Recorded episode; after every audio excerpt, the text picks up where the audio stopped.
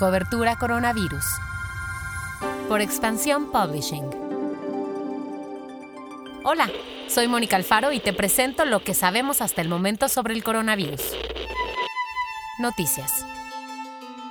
El Congreso del Estado de Sonora aprobó una norma que establece el uso obligatorio de cubrebocas para toda la población que esté en vías y espacios públicos. La norma estará vigente durante el tiempo que permanezca la emergencia sanitaria por la pandemia y hasta que la autoridad sanitaria estatal declare oficialmente su conclusión. Algo similar avanza en Chihuahua. Ayer, miércoles, el gobernador de la entidad, Javier Corral, anunció que enviará al Congreso local una iniciativa para establecer el uso obligatorio del cubrebocas. En la iniciativa se detallarán sus usos y formas, así como la obligación y las sanciones para quienes no porten cubrebocas.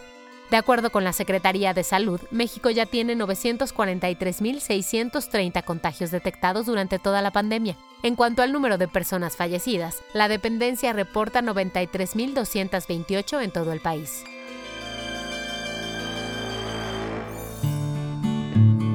Cristian Morales, representante de la OMS y la OPS en México, dijo que el próximo año no se espera tener una vacuna contra el COVID y en caso de que se descubra alguna, será imposible que cubra a los 120 millones de habitantes del mundo, por lo que solo se le aplicaría aproximadamente al 20% de la población global. Morales dijo que la OMS proyecta que sea hasta 2022 o 2023 cuando se salga de la crisis sanitaria por la pandemia. Para el caso de México, el representante de la OMS afirmó que la vacuna no llegará al país para el 2021.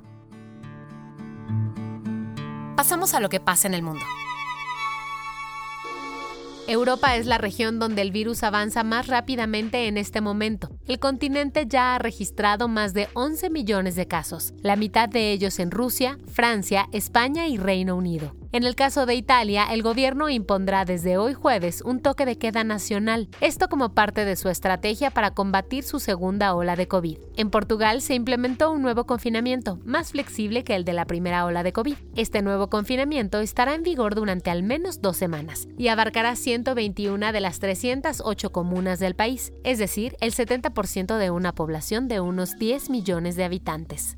Reino Unido pondrá a prueba en Liverpool un nuevo sistema de pruebas masivas. Estas nuevas pruebas PCR se le aplicarán a todos los ciudadanos, tengan o no tengan síntomas de COVID. Esta estrategia también tiene como finalidad encontrar una nueva forma de usar las pruebas para limitar la propagación del COVID.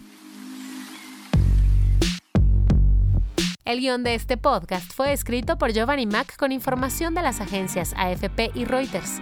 Yo soy Mónica Alfaro y espero que tu jueves sea muy productivo. Nos escuchamos mañana.